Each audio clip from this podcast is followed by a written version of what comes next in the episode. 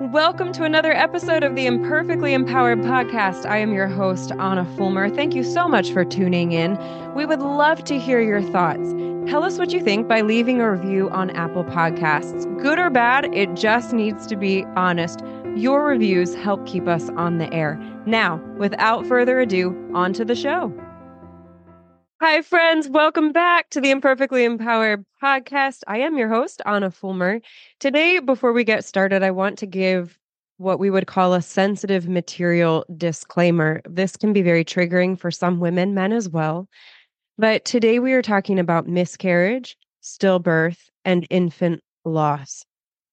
It is an honor to have Christina Varvel today on the show to share her poignant story. She is a registered dietitian and blogger at ChristinaVarvel.com, and she is the author of Living Hope, How Giving Birth to Death Brought Life, where she shares her poignant testimony of finding hope amidst the grief of losing two sons. Passionate about creating an open, empathetic dialogue about miscarriage, stillbirth, and infant loss, welcome advocate and author, Christina Varvel. Hi! Yeah. Hello! Oh my gosh, this is so fun to see you. I know, it's been forever. It really has. I was actually thinking about it. I think the last I saw you would have been at Heather's funeral. Yes. Yeah, that's right. Which is years ago, which is wild.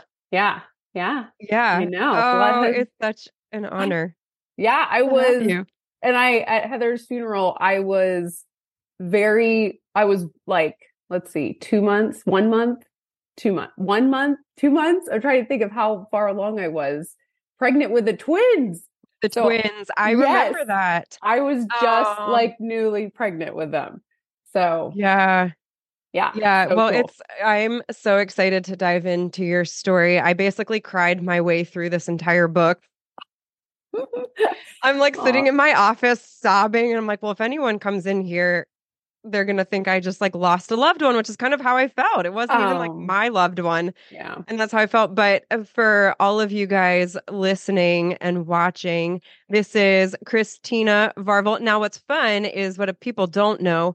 Christina and I actually go way back, but it's not like we were best friends forever. Right. It's just we knew each other from college. At Cedarville University, you were there for one semester. No, one semester. Yeah. And then she peaced out. She's like, enough of the cornfields. Well, I went to more cornfields at Purdue University, so it wasn't like I really changed. It was like a lateral cornfield transition. Yes. Yeah, it was. What did you study at Purdue? Dietetics. So dietitian, nutritionist. Well, that makes sense. Yes. Yeah. Yeah. Before we dive into your story and the book, give us a little bit of background and context for how you got to where you are right now. And I gave an intro. So, for everyone listening and watching, you kind of have an idea of what the book is about and what we're going to dive into. But give us a little bit of the backstory and sort of how you even got to this point of writing this book. So you can tell us a little bit about you and Brett and your family up until this point. Yes. So, I guess kind of where we were, I had, two children, an older daughter and a son, and they were, oh my goodness, trying to think of age, it was kind of like the kindergarten-ish, toddler stage. Right. Yeah. And we had always knew that we wanted more kids. We didn't feel peace about stopping at just two children, but kind of where we were at for a while, because there was going to be an age gap. We just didn't have peace of then having it. My husband is a filmmaker. He's an actor and director, and let's just say it's not been an easy road in the filmmaking journey. That's a whole nother probably podcast. But so we literally live kind of project to project. It's literally daily manna for us. And where kind of Brett was in a season of life, it was kind of in this waiting period. And financially, we weren't really felt peace about having, children and whatnot. But then, of course, is there ever a good time to have children? Amen. You know? And I am definitely a type A planner, and there is that like things have to feel like they have to line up and all of that. And that is part of my story too, is God wants me to know that I cannot control my life. I cannot plan all of the details, and only He is sovereign and in control of everything.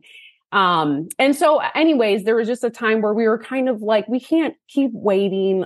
Let's try to have some more children. And with my first two, I had absolutely no problem getting pregnant. Very just like immediately, there was no fear or even thought of a miscarriage, which I think is very common for most people. Before, it's just like, you don't think, you're like, yeah, I'm going to have a child, and you get the news, the pregnancy test and all of that. And so, that's kind of how it was with my first two children. And so came time to, okay, let's start trying. I got pregnant right away. And then at 13 weeks, it was just a normal kind of go-in checkup, and where they just do the heart Doppler, just want to hear the heartbeat. And I had my children with me, my older two children, because again, I just was like, this is normal. I'm just going to hear the heartbeat, and we're just going to say, yep, you're on your way type of thing. And that's when the story begins. And I did not hear heartbeat, and the doctor did not. And she was like, well, let's do an ultrasound. And sure enough, I had lost that child.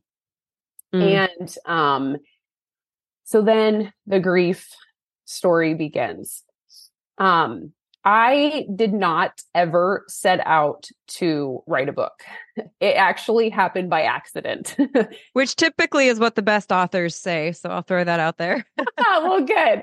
And I was thinking about that. I feel like in a lot of ways, people, when things just, they fall in your lap, right? Like you didn't plan it to happen. And so I did not sit down and say, I'm going to write a book about this. Not at all. It came out of more, I always was a journaler, since junior high. I have all my journals, and I am a verbal processor. I emote. I'm a very emotional person, and how I process, I have to get it out. And that was then in the form of writing. And, I remember it was probably, I'm trying to remember the timeline, but, it was probably like a week after we had lost the baby. And, I kind of go through the journey of how my doctor, I was right on the line of the first and second trimester. And that's where she gave me the option of, we can do a D&C, or you could actually go in labor. And, I chose to be induced, and was able to... Which, let's pause on that for a second, because I think, as a mother myself, who, and I've said this before on the podcast, I never had a miscarriage. I never had any difficulty getting pregnant. And as much as I can empathize with the sense of losing someone you love, it is just not the same as the struggle of losing a child. Not that we compare grief and what's harder or easier, but just the difference. And so walking through, and this book, I left an Amazon review and I said this, I think as a woman who has not struggled with these things or walked that journey, it helped equip me to understand and come alongside someone who has better, with more understanding. And this was such an interesting just medical point that I would have frankly never thought about, which is ironic because I worked in emergency medicine for 10 years. But when I had women miscarrying, either I delivered the baby right there, which I did several times, or they went to OB. And so like out of my department. And so I never had any follow-up with what happened after that. So I think this is a really valuable point just of education when a woman finds out that her child no longer has a heartbeat. There are a couple options from there, and share that a little bit. Like, what are those options, and maybe advantages, disadvantages to them in your experience? Yeah.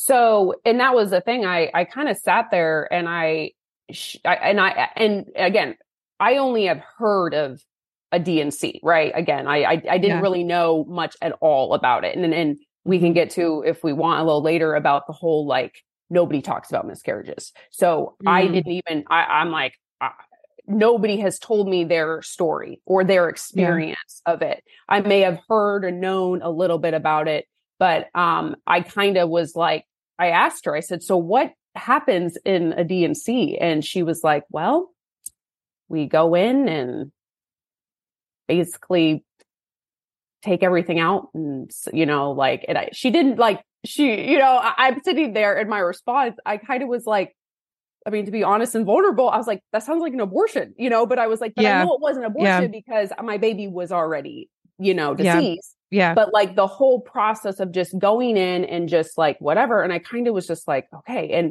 And because she gave me that option, like we went home and we talked about it. And because what I was afraid of, so that what would it do? Yeah. Is it easier to just rip it off like a Band-Aid? Because when you're suffering and you're in grief and you're in pain, you want it to go away as fast as possible. So that's what we do as humans. We want to stop it. And I'm thinking, if I hold that baby, like, is that going to actually wreck me? Versus. Yeah. And for those of you that don't understand, a D&C is dilation and curettage. And basically it's quite literally just like sucking the womb of what's in it, because infection can happen. There's a lot of things, like, ultimately the tissue needs to be taken out is the bottom line. And with that, though, you don't deliver a child that you can hold. Because you're basically just taking everything out. So that's what she's saying here is she couldn't do that with the D&C. Correct. And so, and now, because again, I was farther along, right? So there is that period where before then, that is just the standard. Like you don't, they don't have the option. So I have friends who, again, after when I talk to them that have told me about the D&C, it is hard for them. Like, and again, that, like I said, that not all, I was blessed to be at a period where I did have the option, but for those who don't have the option, it is hard because they don't, something they want it. They want that closure, I guess you could even say, or that they're like, this was a baby rather than just a bunch of tissue, you know, this was a child, and they don't have that opportunity. And I know that then is a whole different grief. And I've seen 10 weeks is the smallest that I've seen. I was in my second year of nursing school and I delivered a 10-week, a 10-week fetus basically that had lost a heartbeat in fast track, actually in the ER. That was an experience. Mm.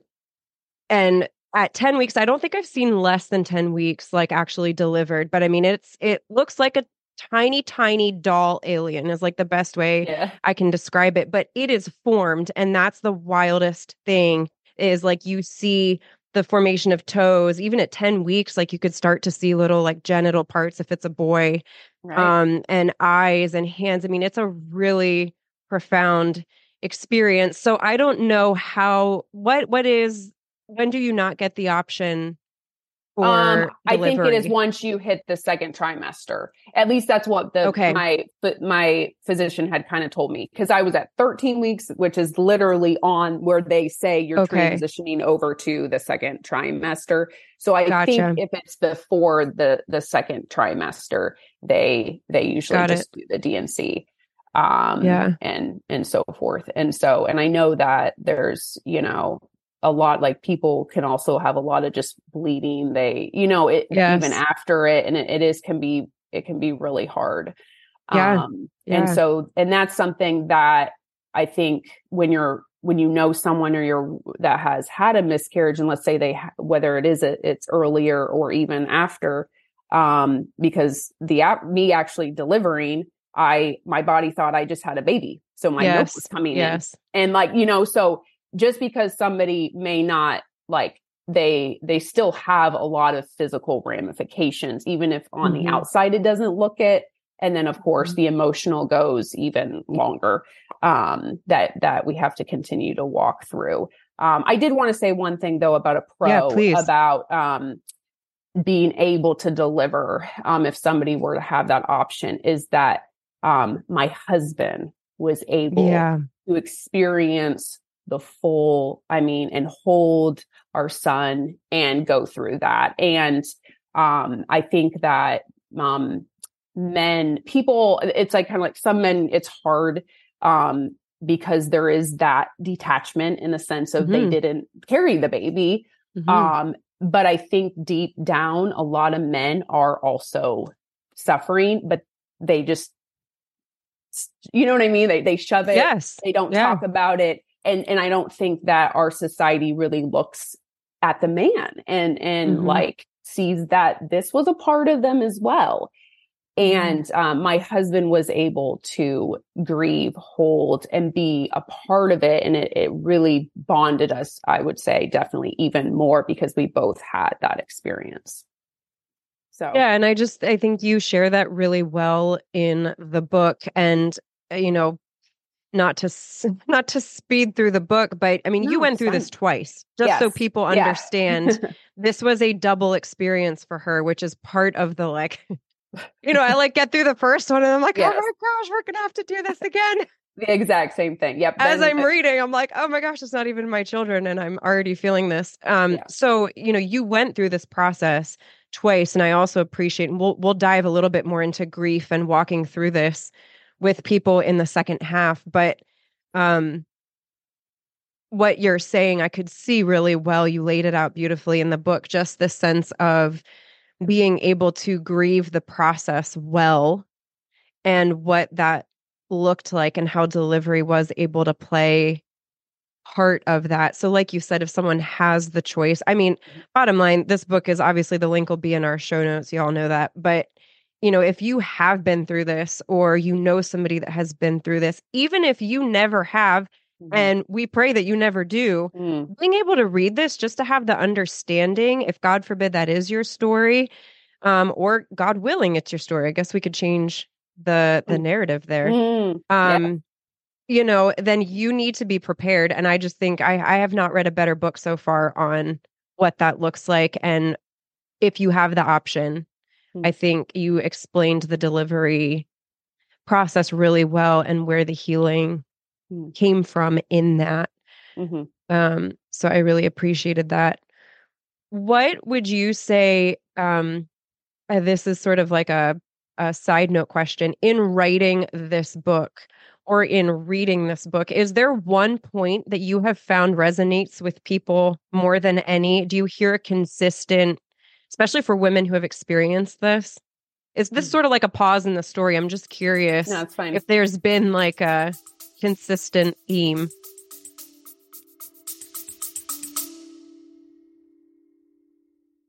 Did you know that family travel has the incredible power to shape our children's worldview and create lasting memories? In a world where representation is often lacking, it's essential for our children to see themselves reflected in every aspect of life, including the stories we tell about travel.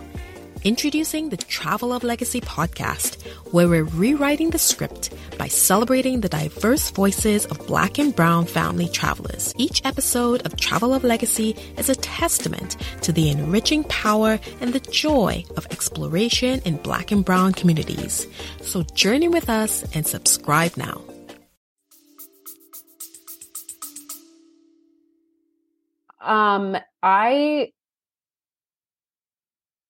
One of the things I would say, as far as the book as a whole and the writing as a whole, is I've heard, people, someone said, and it kind of, I've heard this in different ways of like, you said things that I was thinking and I didn't say it out loud because I was too afraid to.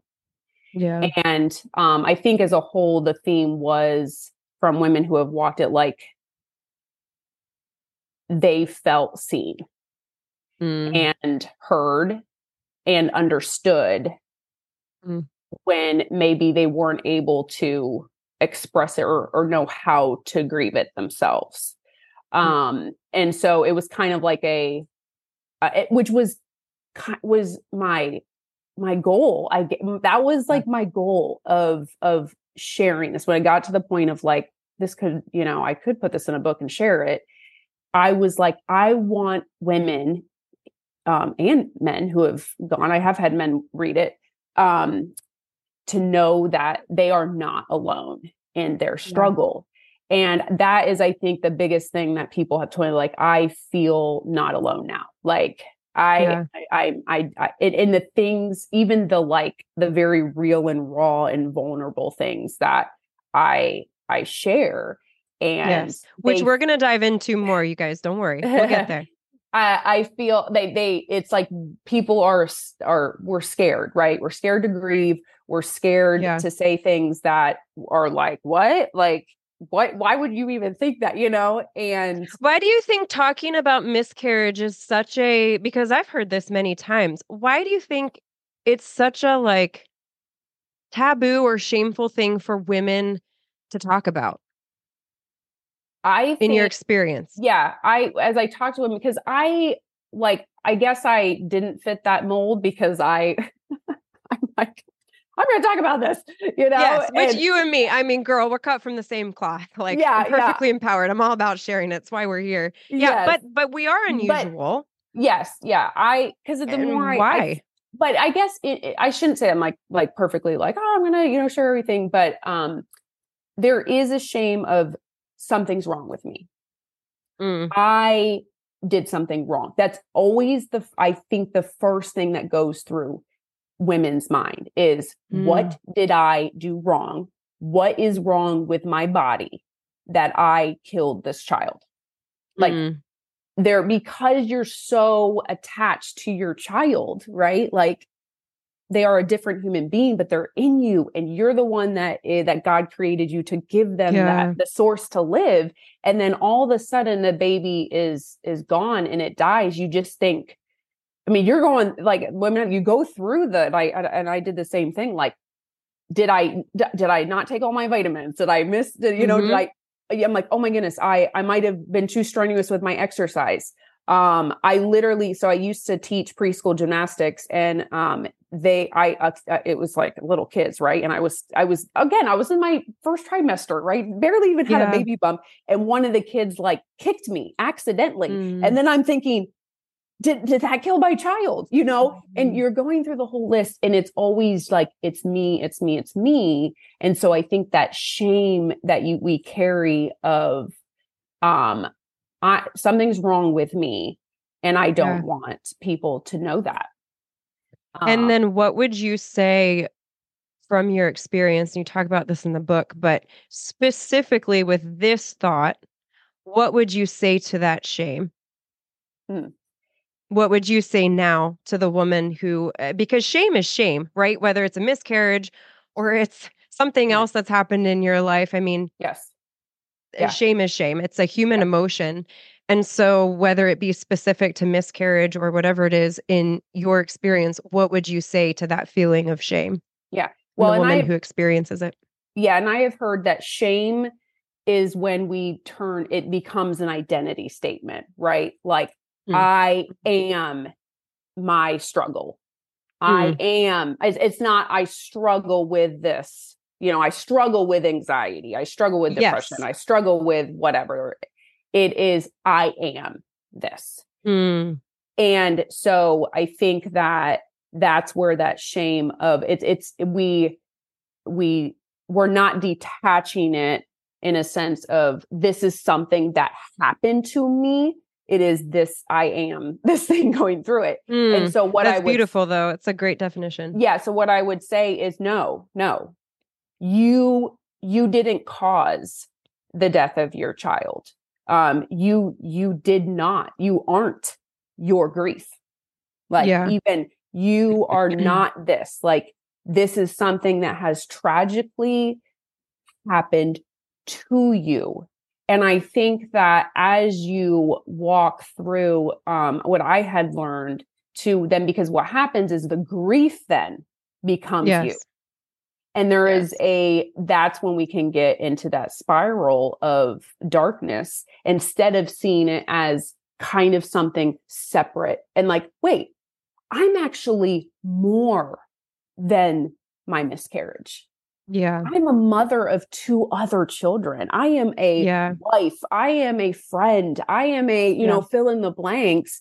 I am more than what is happening to me. And then we can kind of take grief and see it and then be able to deal with it instead of it being a, no, this is my life. Okay. I did not give her this heads up. Christina, we're going to play a quick round of this or that. Oh, it is very simple. No stress. Two options. Okay. She's like, I'm type A. You didn't. I know. You didn't prepare me. Okay. It's pretty straightforward. I should call it Would You Rather. I keep saying this. Oh my gosh. I need to like put this in my script. Would you rather cake or pie? Cake.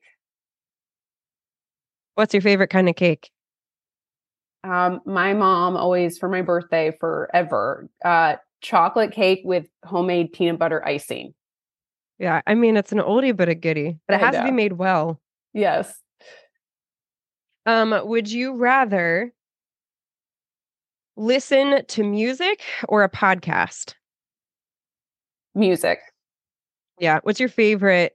What do you listen to? Like, what's your go-to when you turn it on? This is likely what you're going to hear on Christina's playlist. Well, we can get to that. I actually have a Spotify and YouTube playlist of the songs that were very, very meaningful to me through my grief journey. I love that. Mm-hmm. So, I mean, whatever, like worship, contemporary Christian, is basically what I go to. So, yeah.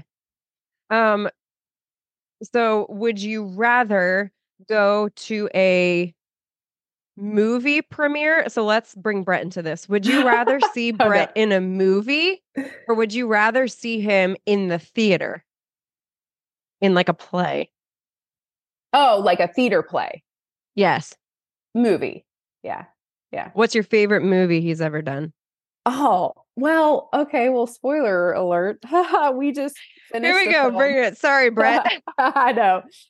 No, we did our own film. The fall of 2022, and he worked all last year, 2023, completing the film. It's called Disciples in the Moonlight. And it's finished, and he is now shopping it around to distributors, and we are now seeing how we can get it out to the country and possibly the world. Is this the first one that has been done on your own?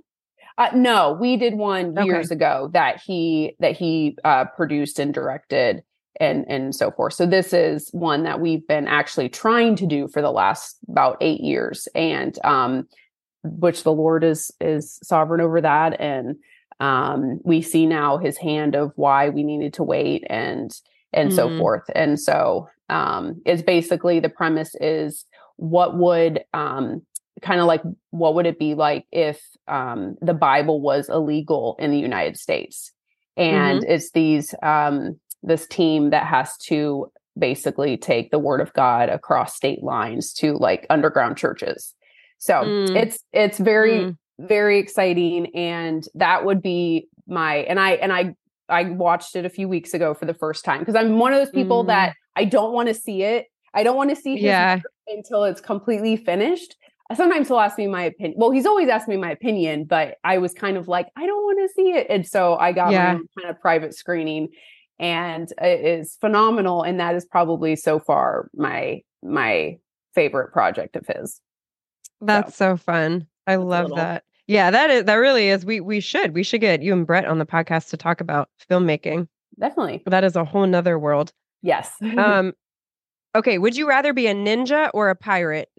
Very serious question. Ninja.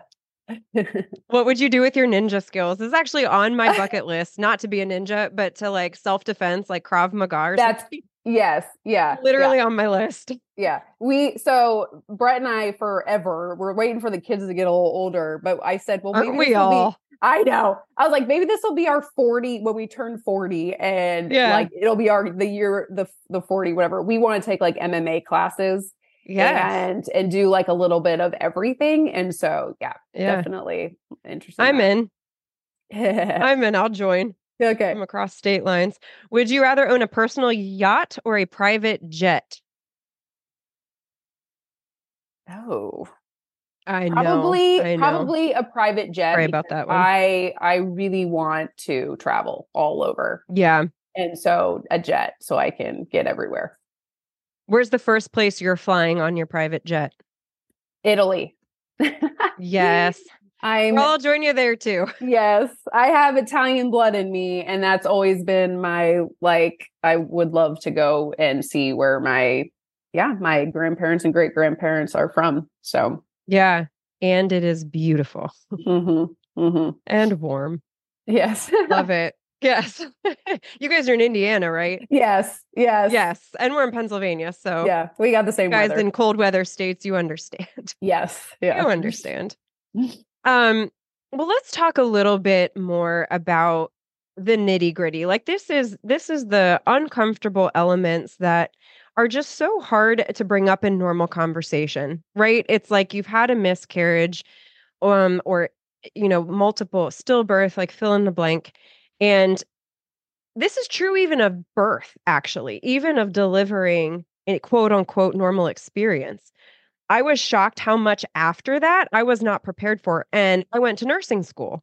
Hmm. But breastfeeding, there was elements to breastfeeding that nobody told me how painful it would be. Nobody told me that my nipples would literally be red and cracked and swollen. No one prepared me for that. No. And it's unless you have the right people in your life, you're not talking to anybody about it. And that's just a, quote unquote, normal experience, or sex after delivery. No one really prepared me for that. Right. Or going to the bathroom after having a vaginal delivery, so many things. And that's with a quote unquote, happy experience.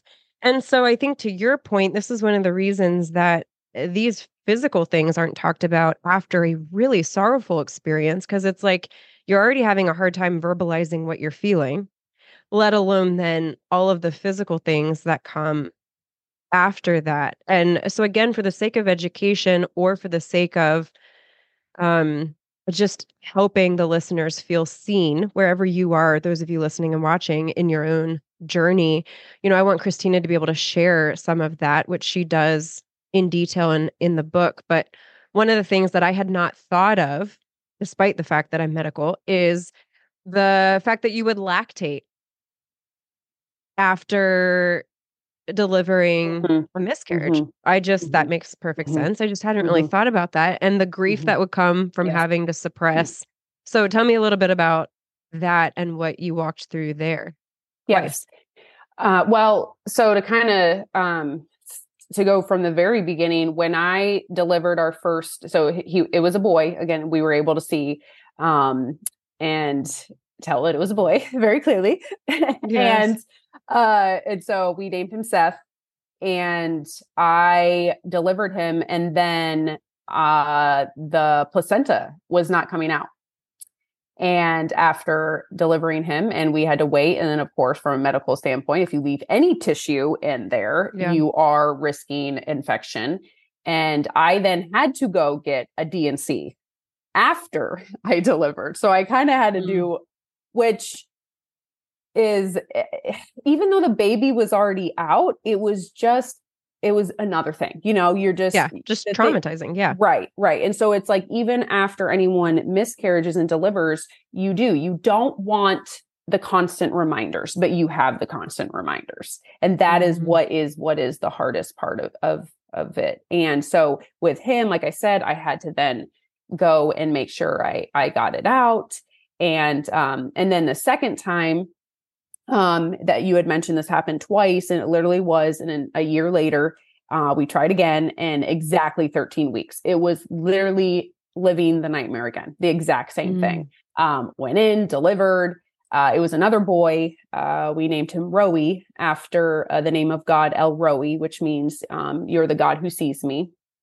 And so that time I delivered, but then as I went home, wait, I think I'm trying to remember. Sorry. Again, I have to listen, okay, And no, totally it was after Roey. I was continuing to deliver pieces of my placenta. Mm-hmm. And whereas I didn't, she was able to get, most all of it out. Mm-hmm. But then she did kind of say, you may still see some remnants from, your uterus. And so sure enough, I was then continuing to deliver the placenta. And of course, now I'm like, I'm worried. And did I get and whatnot. And, I ended up even after Roey having like severe leg pain. And then we were like, well, you might have a blood clot. So I had to go in, and I'm sitting at the table. I don't know if this made it in the book. So I'm like, I didn't read my book again. No, but I wrote so much, and I had to cut so much out. Which is normal, but I had to go get, an ultrasound on my leg, and I'm laying there. And of course I'm like, now, I don't want anything to do with a doctor. I don't want to be on a table. Like, get me home. I do not want to be on a table. Mm. And she's like, and I'm like moving, and she keeps yelling at me to stop. And I'm thinking like, you don't know what I just went through, and whatever and stuff. And so I'm dealing with that. And it's just like you do. I'm like, can my body just be normal again? And medical fatigue, she has not mentioned this yet, but you also have Crohn's disease. Yes. So the whole concept of, chronic disease, for anyone that has suffered from a chronic disease, like you also understand this, but I'm sure, not to put words in your mouth, but I'm sure there's just this underlying baseline of medical fatigue where like, that underlying sense of I would just love for my body to feel normal. Yes. So to add on top of this, that compounds it even more. Well, and that then, I did flare around the time of both these miscarriages. So then I go through the book of the journey of, and this is where I was like, it's me. I have this bowel disease. I have this autoimmune disease. I am killing my child. Which going through it, we actually there is no conclusive answer to that. If the autoimmune was reacting with them, but yes, it was then I had to deal with the flare on, so you have the physical manifestations that are on top of the emotional. And I think even after Roey, it was a lot more, and then the milk comes in, which I knew I had done that with Seth. And then you have to literally, I have a cousin who is a lactation consultant, and she was just like, all right, here, normally you're going to the lactation consultant after birth saying, what are all the things I need to do to, get my milk flowing? And this I'm saying, these are all the things you need to do to suppress your milk. And, literally hanging over the sink and trying to get milk to come out, and I'm emotional. And you're just like, and of course, you don't waste breast milk. That is like, it's the gold, you don't waste it. And I'm watching it come out of me, and there's no baby to give it to. And it's that, that constant reminder. And so of loss, it's more loss. Yes. It's more loss. Yeah. It's more loss. And then as you're going through all the physical, like you had said, like you just want your body to be normal. I was just thinking, I want my physical body normal so I can focus and work on the emotional, because now it's this like, and it's kind of all webbed together.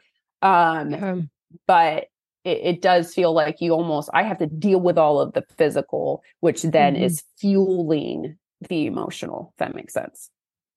Yeah. And I think again, something that you did explain beautifully in the book is just constantly holding in tension the quote unquote normal experiences that were in such juxtaposition to the abnormal experiences that you were having, meaning like lactation's totally normal, but instead of it now being this joyous thing, it's a reminder of grief. Going into the hospital, I'm quoting the book. You said this, and I laughed and like cried out loud all at the same time. But you're like, there isn't a checklist for what to bring to the hospital when you are delivering a baby that won't be coming home. Mm-hmm. You know, and I laughed out loud while I'm crying because I'm like, it's so true. It's just this sense of I should be rejoicing and yet I'm devastated. And just that really, you know, challenging living in that tension for so many different reasons. One of the other things that you talked about that was also just like, was something I had never thought about is the options of what to do with the child or the tissue, mm-hmm. with the remains. Yeah.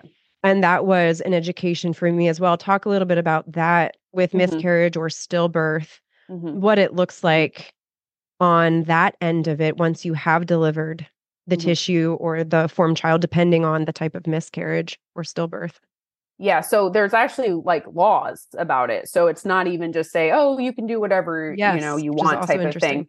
And so obviously if somebody has a D&C, you have no, there's nothing like, they're not gonna, they dispose of the child. But once you deliver a child, if it's, after 20 weeks, you wait, hold on. Now I gotta think about this. I think I wrote about it. You're putting me on the spot. It's been a while. No worries. That's why you guys have to get the book. I know you have to get the book. So, because so we were 13. So they basically told us that we could, they would dispose of the body. Yes. They would cremate it. Yes. So what they do with our hospital, they're like, hey, we will take the baby. We put them, then they get them all cremated. And then there's actually a spot in our town's, cemetery where they spread the ashes.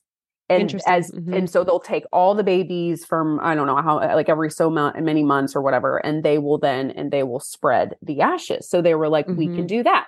They were like, or we could call the funeral home and the funeral home will take the baby and we could then either bury the baby or cremate it ourselves. I think then after 20 weeks, the difference is they basically are like, I don't think the hospital will handle the baby. Like, gotcha. You have to then call the funeral home and you either, because now it's viable. So it's yes. So they will, that's the difference. So the hospital up until that point you can give them the option to take care of it. And, and so then then you're like, again, these are decisions you have no idea and you don't think, and you're in the midst of grief and you're just like, physical pain, all of it. Yeah. You're just like, what's the right answer? And then you're like, am I going to regret something? And all of that.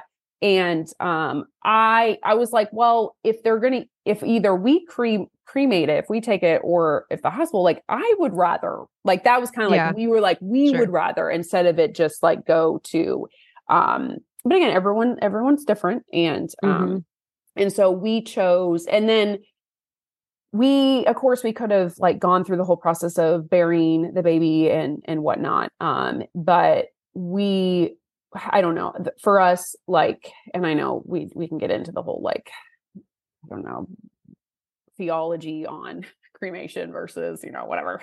We're on the like, listen, I'm like, my theology level would not be high enough to even probably. I'm just like, I'm fine with cremation. We'll put it that way. Okay. Yeah. And some people, I personally want my body to be spread under a tree because I want my death to represent life because hallelujah, this is not my home. Yes. I will be more alive than ever after I die. So right, exactly. Give me a tree. And God is going to redeem our bodies, whether somebody burned to the stake or whatever. Right. So anyways, and again, and that's people, and I want to respect those people, but so we did not see anything wrong with cremating. So that was the thing. I was like, well, then we didn't want to bury like it, you know, in our backyard. Cause what if we move? I was like, I want this baby with us. So that's what we chose for both of them. We had, the funeral home come get them, had them cremated. And then we have these little like jars that we have of Seth and Roey. So, but yeah, like I said, and the scene that you depict in the book is really poignant with that because it's just so raw, it's vulnerable. And, you know, the concept of like Brett bringing, I think you said like Brett brought the jar to work or something. And it was just, this is so real. And this is the conversation you know, and for those of you listening and watching, some of you have already felt your heart rate pick up a little bit. Some of you have already felt that awkward sense of discomfort, like this just feels weird to talk about. And that's literally why we're talking about it, because we need to be able to normalize the conversation so that you are equipped to listen to someone else and give another woman or yourself permission to talk about hard things. Because we can't, and that's the thing is like when you stuff grief, it's going to come out somehow. It's going to isolate you. And I want you to talk about this for a second, because you had a great quote. And this is literally leading to what you were just about to say, is the grief is going to come out at some point, and how do we have it come out in a healthy way? But you said this, and I want you to talk about this. The quote was, I'm going to have to read it. I didn't write it out. That's all right. Here you go, y'all. Page 5. This is where we are. You said, this was after your first one with Seth. You said, as history is shown with my personality, I want the steps needed to fix whatever problem I have, or for God to immediately show me what he's trying to teach me. Am I being punished for sin? Is he trying to tell me of an idol I need to get rid of? I'm scared at the moment I tip over to really ask them and trying to find the answers, I downward spiral. And then not far from that, you talk about the idea that as history is shown with my personality, you told yourself, I can't isolate myself, which I'm prone to do in pain. Mm-hmm. And so where I want, you know, you to be able to speak to that is this idea of isolation and how grief does have a tendency for many of us to make us withdraw. Mm-hmm. So talk a little bit about that and how to overcome that. Mm-hmm. As we all know that isolation and grief is like bad idea. We don't want that. Right. I think first it comes back to what we were talking about with shame. I think with any grief and loss and struggle and pain, there is this, again, we take it on ourselves. And so we don't want, that goes all the way back to Genesis 3, right? That is our human response is, to cover, to isolate, to hide. That is what we're going to do. Whether it is actual sin or an effective sin, which is death and a miscarriage. And so we take it on ourselves, we shame, and that's therefore is something's wrong with me. And I don't want people to know. I don't want to be more judged. What are, there's the fear of rejection, right? What are people going to think? And so forth. And I think that in our, grief, we do that. That's why we hide and we isolate and we don't want people, to know. The other lie that I think the devil, will whisper is nobody's like you. You're alone. You're alone. Like there is this, nobody would understand because nobody's has experienced this. And I think where there's truth that every person's experience is different. Mm-hmm. We are all human. We're all made in the image of God. And there is going to be way more commonality than there actually is. And that, and so that constant of, well, you're the only one, Christina, that is so angry and is questioning God, right? So even like something like that is like, well, what would people think if they actually knew what I was thinking, you know? And what, you know, fortunately, Brett and I were able to come together, but I think the statistic is 80% of marriages fall apart after a death of a child in any form. I can believe that. Yeah. And so, because what happens is there is that, right there in the marriage. So we're not even talking about like friendships and loved ones and whatnot, like even in the marriage where it starts to be this, like, you don't understand, or you're grieving differently than me, or you're not seeing it from my, or what, you know, and that's then where the division is, because it's very, let's be honest, grief is so inward. And whereas that we do, it's okay, right? If we do it, but we can't stay inward, because that's then where you will downward spiral in the shame, in the lies of you're alone and there is no hope and people don't understand. And I mean, the list can go on, right? So that's then how do you step out of that? You have to step out. You have to come out of yourself in the sense of reaching out for help, telling someone, telling people, telling someone you're, you know, that you trust. In the book, I clearly show that the first and best answer is being honest with God. He already knows. And, I love the Psalms. They're my favorite book of the Bible. And it is, if they are so real, they're so vulnerable. They're like, where were you, God? And taking that first and foremost to the Lord is the beginning, I feel. And then the next step is share. You don't have to share. You don't have to put it on social media, people, you know, some people do. We were vocal about it and we had people, but I'm saying there isn't this like, well, I have to. It's not all or nothing is what you're saying. You don't have to write a book about it. You know, it's not, it is more just like step out to the people that you trust that can come alongside you and walk with you. And I feel like right there, you're able to have those first steps of healing, really. Yeah. You mentioned marriage, and I appreciated your vulnerability too about a very understandable fear of intimacy, you know, having sex again, this idea of like protecting yourself again, it's that protective piece from more loss. And it's like, I'm terrified to get pregnant again. Yes. You talked about that, which I think was so good, but talk to us a little bit more just about healing in marriage. Briefly, like what were steps that you and Brett took? Because I think what you said is so good that, you know, even within marriage, it's incredibly difficult to heal from this.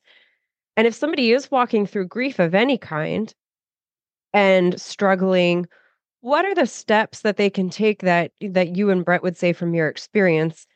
You know, how quickly do you talk to each other first, or do you give space for each other to grieve in their own way, and you talk to someone else first and then come together? Like, what is the process for someone to even take that next step out? Yeah, that's a great question. Everyone's going to be different in the sense of how they're going to grieve. And that's just finding that, what is going to work the best for you. And so in a marriage, the two of you will probably not grieve the same. And so I feel like patience is huge and like just being patient with each other. The biggest thing I think with grief that people need to understand is that there is no timetable. There is no timetable, and it's not linear. Yeah. So when you look at your spouse, you have to keep that in mind, that maybe one of the spouse is going to be walking through healing a little faster than the other one, but they can't shame and they can't, you know, put down the other one because they're not doing it fast enough. Like you know, like thinking or even saying out loud, like, come on, why are you still grieving? And why are you so sad? And, you know, and all of those things can be very damaging, because then we're not listening. Listening is huge too. Like taking the time to sit and like, how are you doing? And where are you at? My husband and I have a great marriage where we are each other's best friends. So it is we were a lot of times so for me personally, because I wrote, he would give me space. That was the thing of, we had this, like, I was like, hon, I gotta go write. And he's like, okay. And I'm kind of the one, like, I need to get it out now. Like, I gotta like vomit this out. And so he's like, okay, what do you need? And I was like, hey, tomorrow, can I, whatever. He's like, sure, I'll take the kids. Or, I mean, of course with his mom was available, we get someone or whatever. And I would go off and write. And then when I was done, I gave it to him and he read it, and he was able to see and process as well what I was going through. And then it helped him be able to grieve as well. So that was a very personal, tangible way that we did it. And so whatever that could look like, maybe someone isn't a writer or a journaler, or maybe it is just talking, or they're doing something artistic, or whatever that looks like. Maybe it's just getting and, you know, crawling up and having a good cry. And Brett would just hold me, you know, just even just his presence was, I see you and it's okay. And I'm here with you type of thing. And, so we have to just like, again, the whole, like, there's no timetable, it's not linear. So even if someone months down the road has a, you know, a whatever, like, it's just okay. Like you just, it's not bad. I think, like, I think we just see it as like, this is a bad thing, and it's not bad. If we can see grief as a good and a beautiful and needed thing, we can offer each other the grace to be able to walk through it, however that looks. And then on the flip side, where I was saying like one may be struggling, the person who's struggling can't look at the person that isn't struggling and think that, oh, well, you must not think that this baby was that important. You know, like, no, that's not what it's again, not linear. It's like that. That might be tomorrow for them. But right now it's not today. And by God's grace, like there were moments where I was doing really well and he was not, and I was able to carry him. And then the moments it kind of flipped where I was really struggling and he was able to carry me. And that's how giving each other space. To do that. So I want to offer another tangible thought. I love how you said you would write and then Brett would read it. I think one of the challenges for a lot of us is women or men even, is it's hard to say what you're really thinking to a spouse's face. And another thought would be for someone who doesn't want to write, the idea of just voice recording, and it's verbal vomit. I mean, you just whatever, it's like instead of shouting to an empty room, you record it and you just let yourself go and you express your thoughts and you record it. And then maybe you share it with your spouse later. And maybe you're not even in the room when they're listening to it. But to be able to let them hear your grief in real time and for them to be prepared that like, this is raw and you have to be able to handle what I'm saying and understand this is me grieving. But this is also maybe a way for couples to be, I mean, I'm thinking like this would, you know, be a practical thing for many marriages, just to be, whether it's grief or anything. And to be able to play it back later, if you don't feel like having it in real time, is something I'm just throwing out there in real time because I love the writing journaling. Aspect, but then, no, I think that's great. And another point too is, you know, men and or at least my husband, he wants to immediately fix the problem, right? So that sounds familiar. Yeah, like trying to find the solution because like he sees me in pain and suffering, and he wants to take that away because what do we do about it? Yeah, and I think that with the writing, and I like your voice idea, and it's just like saying, "Hey, babe, look, you don't even have to respond to this." Like, I'm not respond to it. Yeah. Or don't respond. Yeah. Like, I'm not looking for an answer. I'm not looking for whatever. If you have something like, okay, but I just need to get this out and I just need to listen. And it then puts the pressure off of him to feel like, oh, I got to answer this or I got to whatever. It's like, no, I just want you to hear me. And that's kind of how we tried to operate that. So, yeah. Yeah, I love that. One of the things that you're passionate about and is the topic for your next book, and I think this is beautiful, is creating that space for people to share their experiences so that we can better come alongside someone who has experienced miscarriage, stillbirth, or infant loss. Share with us a little bit about that.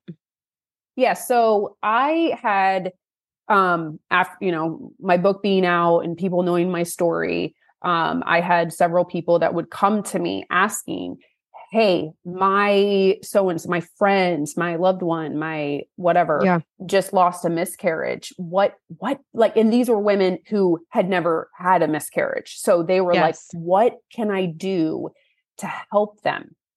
And honestly, I got tired of like typing out a response. And so last year, somebody had done that to me and I sat there and I was like, all right, da, da, da, da, and I'm typing out all this like do this, don't do this, you know, here's some encouraging tips. These are things to avoid.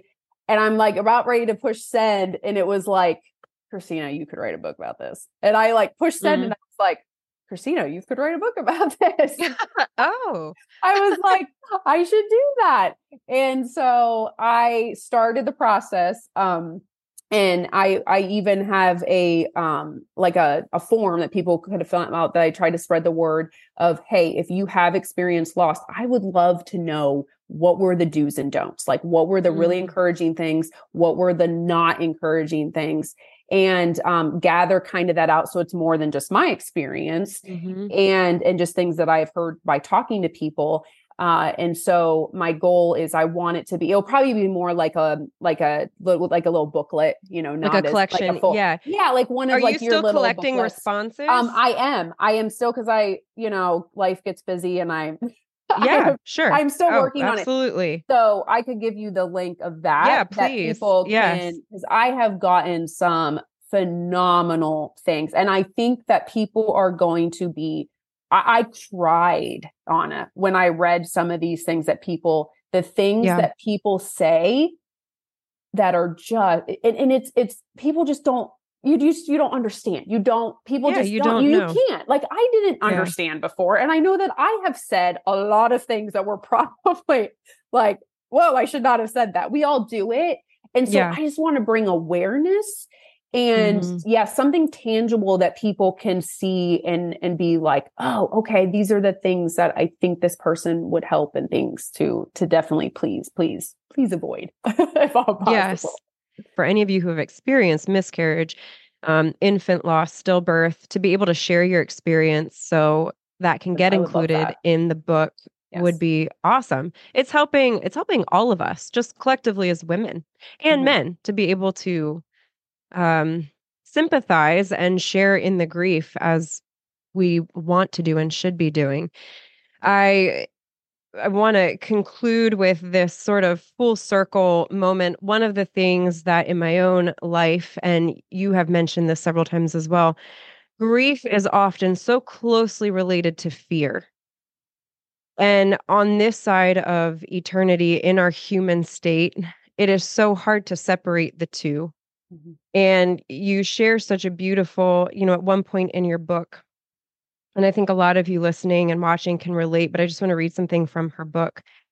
And Christina says, "How do I move on from my past when it has made me who I am today? I loved and cared too much for a son and then another son, and it ended with ashes on my bedside table. And I will probably not get through this without crying. Okay. Who am I today when I feel so lost, when my future changes in a matter of a silent heart Doppler, when I constantly feel like I am in limbo? When once again I have to delete social media off my phone because other women's lives are full of a hopeful future while mine is a blank slate." Ladies, men, if this is you listening, this is Christina's answer to her own struggle. She says later, "The Holy Spirit reminded me of this. He doesn't love me any less because of my past or because he is continuing to allow pain and suffering in my life. I'm on my knees in this park with my face pressed onto the carpet. I'm on my knees with my face pressed onto the carpet of my living room as we pray. I can't get up from this position. This is where I am supposed to be. I'm so overwhelmed in this moment. This is enough. This is my purpose in the pain, to worship, to fall at his feet, not to do anything else. Not living up to others' expectations or my own expectations. Before I was a wife, before I was a mom, I was and am a daughter of the King.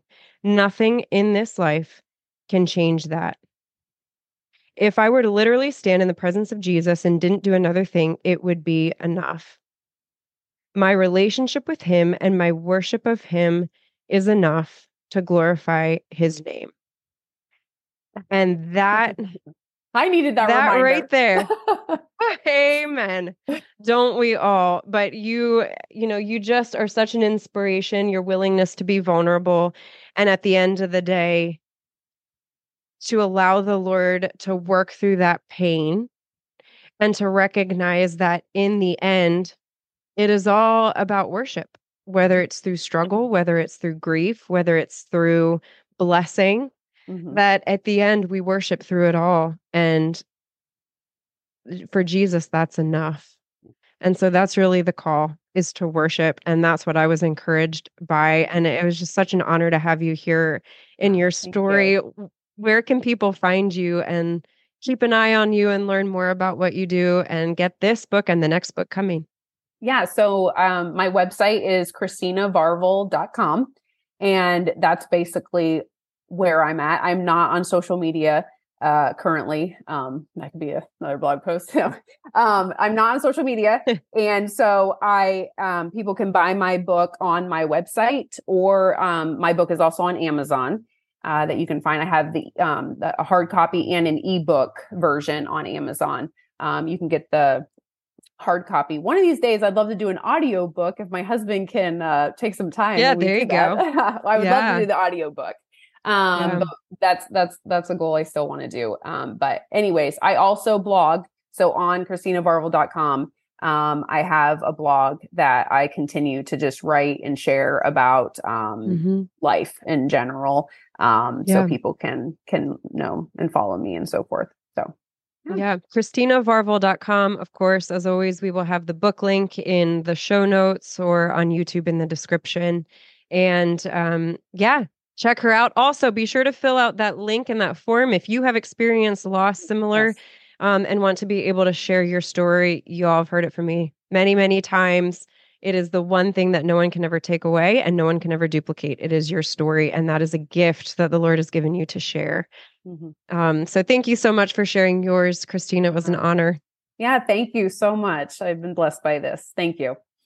Thank you so much for listening to the Imperfectly Empowered podcast. I would love to hear your thoughts from today.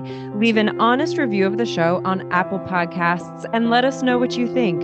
Remember, your story matters and you are loved.